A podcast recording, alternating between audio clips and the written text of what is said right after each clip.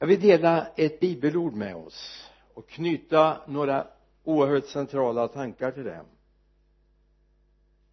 Vi går till första Thessalonikerbrevets femte kapitel verserna 23 och 24 första Thessalonikerbrevet femte kapitlet vers 23 och 24 ett brev som Paulus skrev till församlingen i den mångkulturella staden Thessalonika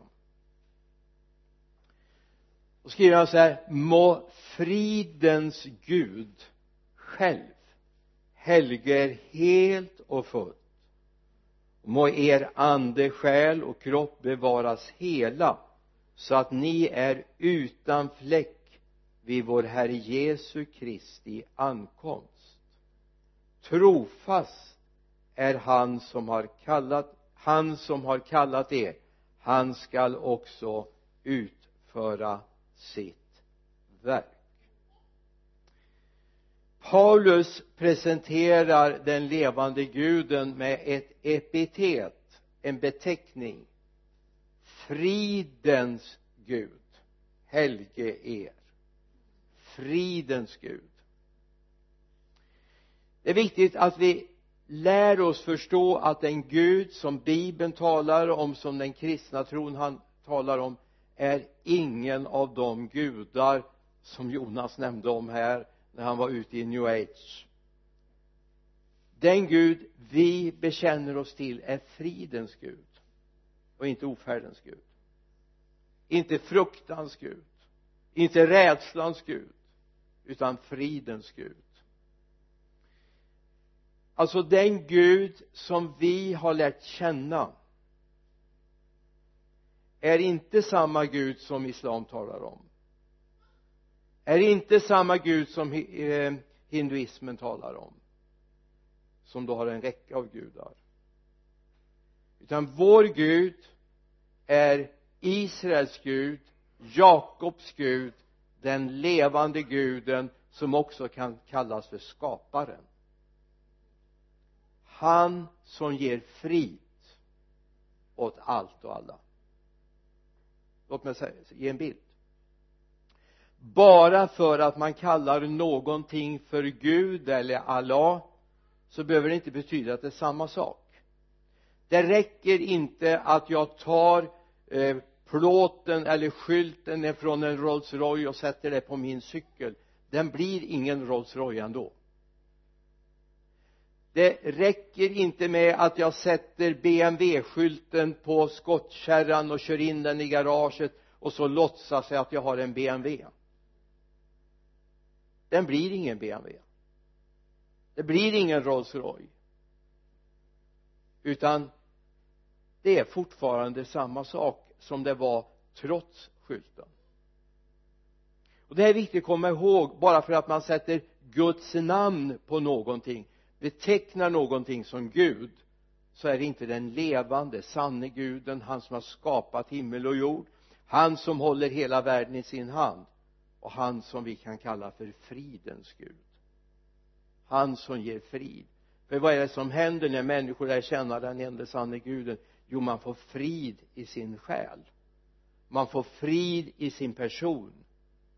All oro all eh, till allt tillkortakommande är borta och man känner jag kan vila i honom. Okej okay, jag fixar inte allt jag klarar inte allt. Jag är inte så duktig men jag har frid. För jag har överlämnat mitt liv i Guds händer och han har omsorg om mig.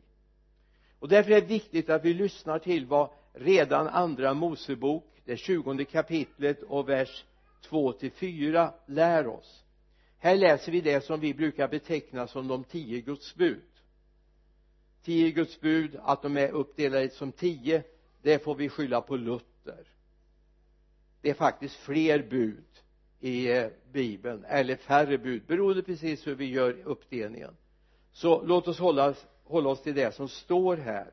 Vers 2 20 kapitlet andra Mosebok. Jag är Herren din Gud som har fört dig ut ur Egyptens land ur träddomshuset och så kommer det. Du skall inte ha andra gudar vid sidan av mig. Du skall inte göra dig något bildstod eller någon avbild av det som är uppe i himlen eller nere på jorden eller av det som är i vattnet under jorden. Alltså det finns bara en Gud och honom ska vi tillbe. Honom ska vi tjäna och honom ska vi ge våra liv. Det är precis den hälsningen. Allt annat är av gudar. Vilseledande gudar. Som försöker väcka vår uppmärksamhet. Jag tror att du har hört uttrycket var och en blir salig på sin tro. Låt mig säga det är inte sant. Det är inte sant jag menar om du är ombord på ett sjunkande fartyg som har sprungit läck så innan det har nått lyxvåningarna vattenmassorna så kan man ju känna sig ganska trygg. Men faktum är att den här världen har sprungit läck. Är på väg att sjunka. Och är under domen säger Guds ord. Det finns bara en enda trygghet och det är klippan Kristus. Det finns bara en enda trygghet och det är viktigt att vi hittar den tryggheten. Och inte tror att var och en blir salig på sin tro. För det är inte så att det är tron i sig själv som ger salighet eller lycka utan det är beroende på vad jag tror på. Vem jag tror på. Vem har jag satt ner mina fötter på?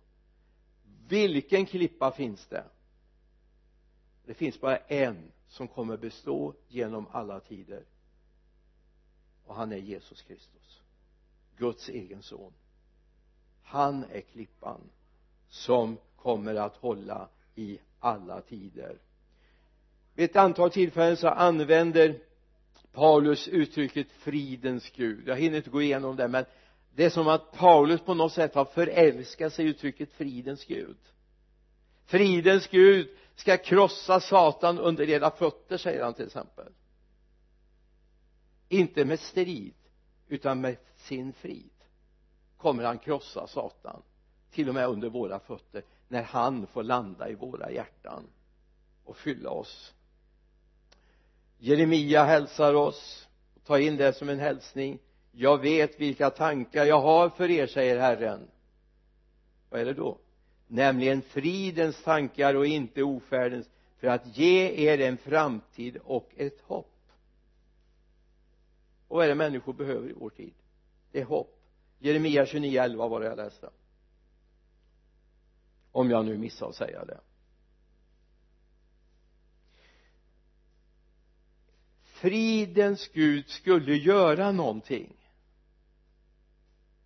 Han skulle helga oss och går jag nu till den gamla översättningen 1917 års översättning så står det han ska helga oss till hela vår varelse. Till hela vår person. Han ska helga oss. Alltså vår Gud är fridens Gud men också helgelsens Gud. Det är gott att konstatera att vår Gud han är kärlek. Och det kan vi säga ett halleluja till, eller hur? Men vår Gud är någonting mer han är också helighetens Gud. Han är också renhetens Gud. Vår Gud vill helga oss så att vi passar in. Må fridens Gud själv helga er helt och fullt och må er ande, själ och kropp bevaras hela. Vad är det att helgas? Jag höll på att säga det här är ett av de mest missförstådda begreppen i Guds ord. Ofta är det så här man känner wow det här låter tungt det här är jobbigt. Oj oj oj nu är Gud där och pek med sitt pekfinger igen. Oj vad jobbigt. Jag ska säga vet du vad helgelse är? Det är så enkelt som att göras tillgänglig för Gud. Att anpassas så jag passar i Guds gemenskap alltså egentligen är det lika enkelt som du tänker att du har ett pussel med en massa bitar. Och så ska du sätta dit sista pusselbiten och så fattas den. Och ska du få dit den så måste du faktiskt ha en bit som passar där. Och för att du ska passa i Guds helhet så måste Gud faktiskt forma dig så du passar i hans helhet. Och då kan det betyda att en del ska skäras bort. En del ska tas undan för att du ska passa i det här mönstret. Helgelse det är när Gud gör dig så att du passar i Guds värld tillsammans med Gud. Så det här med helgelse är faktiskt inte något så jobbigt. Helgelse är någonting som sker inuti oss. Allt för ofta så har vi i de kristna sammanhangen talat om yttre verk yttre anpassningar. Gör si, gör så, anpassa er passa in i modellen. Som man eh, har slåss om olika klädedräkter genom åren och så vidare. Men du vet att frälsning det är inte att ta på sig någonting utanpå det gamla. Alltså frälsning är inte bara utanpå de smutsiga, trasiga stinkande kläderna bara få på sig ett nytt ytterplagg och så tro att allt är gott och väl. Du vet efter ett tag så kommer det även lukta av de här nya kläderna. Alltså vad är det Gud gör? Han tar av oss allt det gamla och klär oss i det nya. Efter det att han har gjort oss rena så att vi passar i Guds värld.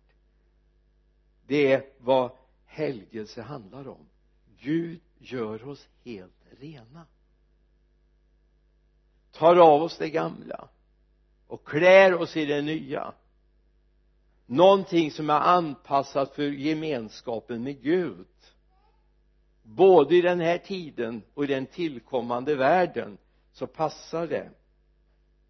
Alltså helgelse är en gudomlig påverkan för att Gud skall genom sin ande kunna bo i oss. Det jag liksom hörde ja, vi hörde nog lite mellan rader när jag lyssnade på Jonas här. Jag, jag blev så oerhört lycklig för att inte säga salig. Det var nog ljuvligt. Och så hörde jag liksom jag vet inte om, om du ens sa det Jonas men, men jag hörde liksom och så klädde Gud av mig och jag fick någonting helt nytt. Du nämnde om svordomar du nämnde om sånt som bara inte fanns där längre. Varför då? Därför Gud klädde av. Och den som går igenom en helgelse den kläs av de gamla behoven, de gamla eh, lasterna de, de är borta. Vi hörde samma vittnesbörd på förmiddagen idag. Den här kvinnan som vittnade ner på sanden. Va? Det var bara borta hennes slippriga språkbruk. Varför då? Ja därför Gud hade gjort någonting. Är det så att du fortfarande lever med de gamla lasterna som du hade innan du blev en kristen så behöver du gå igenom en helgelseprocess i ditt liv. När du har fortfarande dåliga tankar om ditt liv så behöver du gå igenom en helgelseprocess en slipning för att passa i Guds gemenskap. Mose efterträdare Josua han säger någonting som är oerhört viktigt. Och som vi skulle behöva säga varje lördagkväll varje fredagkväll varje torsdagkväll var, ja varje kväll inför den nya dagen. Han säger så här till sitt folk. Helga er för imorgon ska Herren göra under bland er. Rena er. För att är det så att Gud vrid på sin helighet så kommer våra skrynklor våra tillkortakommanden att märkas. Men om helgelsen får bryta igenom då är vi rena och vi kan faktiskt vi kan faktiskt stå inför Gud. Utan att behöva blygas. Alltså vår Gud är helighetens Gud som älskar oss helt och fullt sådana vi är men så vill hon, han göra oss anpassade för att leva tillsammans med honom. Han vill att du ska kunna leva med honom varenda dag, varenda stund. I uppenbarelseboken står det någonting oerhört centralt. Uppenbarelseboken i eh, det 21 kapitlet. Vers 23 27 staden behöver inget ljus från sol eller måne. Det här talas alltså om himlen. Ty Guds härlighet lyser upp den och dess ljus är lammet. Och folken ska vandra i dess ljus och jordens kungar i, ska föras in i sin, här, i sin härlighet i den. Stadens portar ska aldrig stängas om dagen. Natten ska inte finnas där och folkens härlighet och ära ska föras in i staden. Men så står det någonting. Vers 27 aldrig någonsin ska något orent komma in i den. Och inte heller någon som handlar skändligt eller lögnaktigt utan endast det som är skrivna i livets bok och tillhör lammet. Det är de enda som ska komma in i himlen. Helgelse är en förtärande eld som bränner upp det där som är av slagg som är av hö och strå och som inte ska äga ett värde för evigt. Och Gud vill att vi ska få uppleva helgelsen. Så här säger Jesus när han talar en nattlig timma tillsammans med Nikodemus en rådsherre eller ett statsråd i dåtidens regering då säger Jesus här amen amen säger jag dig. Den som inte blir född på nytt kan inte se Guds rike. Vad säger han egentligen den som inte kan bli född på nytt. På nytt det handlar om att bli född ovanifrån precis som Jesus var född. Han var född ovanifrån. Och den som inte går igenom det i sitt liv kommer inte in i Guds rike. Gud håller på just nu att anpassa ett folk som älskar att göra hans gärningar. Gud håller på att anpassa ett folk som älskar att göra hans gärningar. Hoppas du hör till det folket.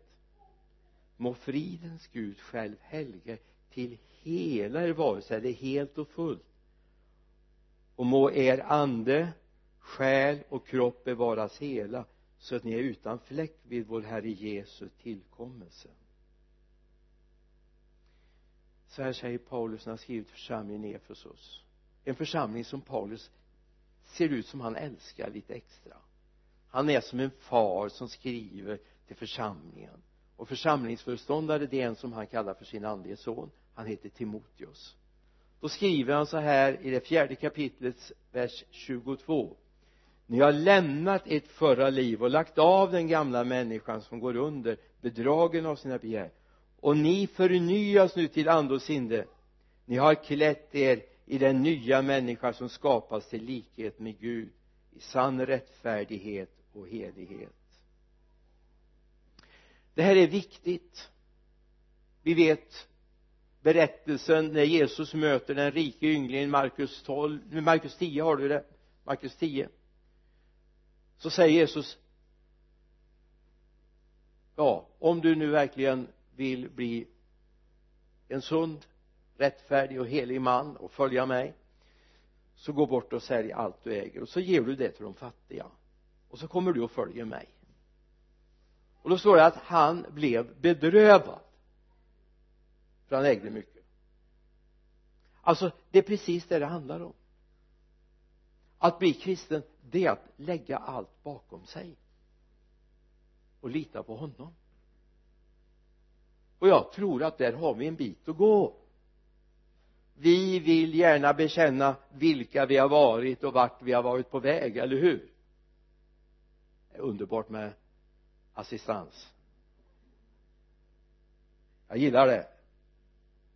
Alltså den rike ynglingen han var inte beredd att sälja allt. Han var inte beredd att ge bort allt.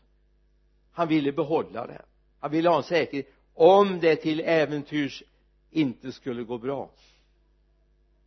Alltså här handlar det faktiskt det kristna livet om de här brända broarnas taktik. Ingen flyktväg tillbaka, eller hur? Det finns bara en väg framåt tillsammans med honom. Och då kommer du få känna lyckan av att vandra tillsammans med honom. Det handlar om att våga tvätta sig ren i Kristus. Jesus säger när han samtalar med Simon Petrus vid ett tillfälle när han vill tvätta deras fötter och Simon säger aldrig, ska aldrig komma på frågan att du ska sätta mina fötter, jag ska ju tvätta dina egentligen. Men det är jag för, för, för ödmjuk eller för, för försiktig för. Men aldrig. Och så säger Jesus om inte jag får tvätta dina fötter då har du ingen del i mig. Då har du ingen del i mig. Och faktum är om inte Gud får göra oss rena så har vi ingen del i honom. Om inte vi går igenom helgelsen om inte han får fridens Gud får helga oss helt och fullt har vi ingen del i honom. Och det är viktigt att vi inser att han måste få sin del med oss. Fridens Gud vill helga oss helt och fullt. Helt och fullt den dagen du beslutar dig för att gå med Jesus ha inga förbehåll. Ha inga förbehåll. Utan säg herre, här är jag. Alltså när, när jag i 18-årsåldern beslutade mig för att gå med Gud så sa jag Gud för jag, jag visste precis vad jag hade. Jag visste vad jag hade. Och jag visste att det vill jag inte ha jag visste vart det pekade. Och jag visste att det däråt ville jag inte. Så den dagen beslutade jag mig hemma på pojkrummet. Jag sa Gud ta mitt liv. Gör vad du vill. Jag lämnar allt. Allt. Jag till och med sa till Gud att vill du ta min folkvagn så får du ta den också. Och då sa Gud någonting annat. Jag hade en folkvagn sån här bubbla. Då sa, sa Gud någonting helt annat. Nej jag ska ta den för dig. Och du ska få använda den för mig. Du ska få använda den för mig. Så han sa bara tankar du så ska jag se till vart du ska köra. Men det blir en annan predikan. Och den ska vi ta en annan gång. Men Gud är väldigt konkret. Alltså en del tror att Gud är flummig never. Gud är konkret. Och han kan tala om för dig precis vad du ska göra med ditt liv. Men det förutsätter att du är beredd att låta Gud börja helga dig. Vill du ha ett spännande liv? Så säger Gud jag ger allt. Ska vi be. Jesus tack för att du har helgat oss helt och fullt. Och du har gjort oss färdiga att gå med dig alltid varje dag varje stund får vi vara dina. Jag tackar dig Jesus för det. Amen. Amen. Innan vi släpper upp lovsångsteamet som tar oss med i en avslutning här då skulle jag bara vilja ställa en fråga till dig. Har du varit beredd? Inte bara säga att jag vill tro på dig Jesus vet det är bara liksom förstadiet. Har du varit beredd att säga Gud jag vill ge dig allt. Rensa, helga mig, gör mig till ett brukbart redskap för dig. Gör mig till ett brukbart redskap för dig.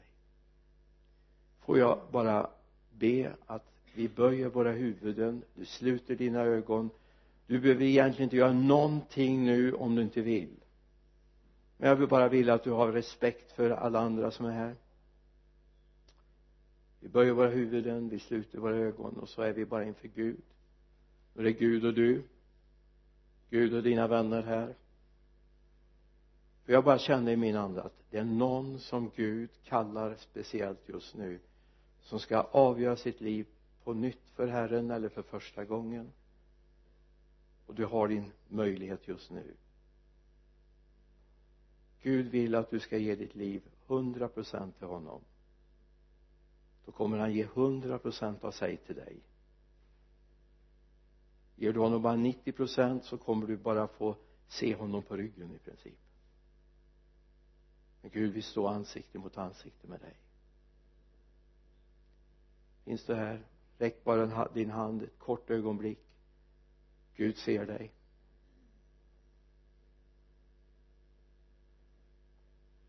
Gud kallar på dig just nu.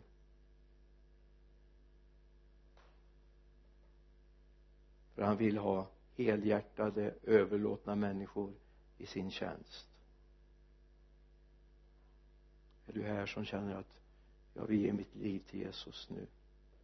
Jag vill säga herre hundra procent ska du få mig.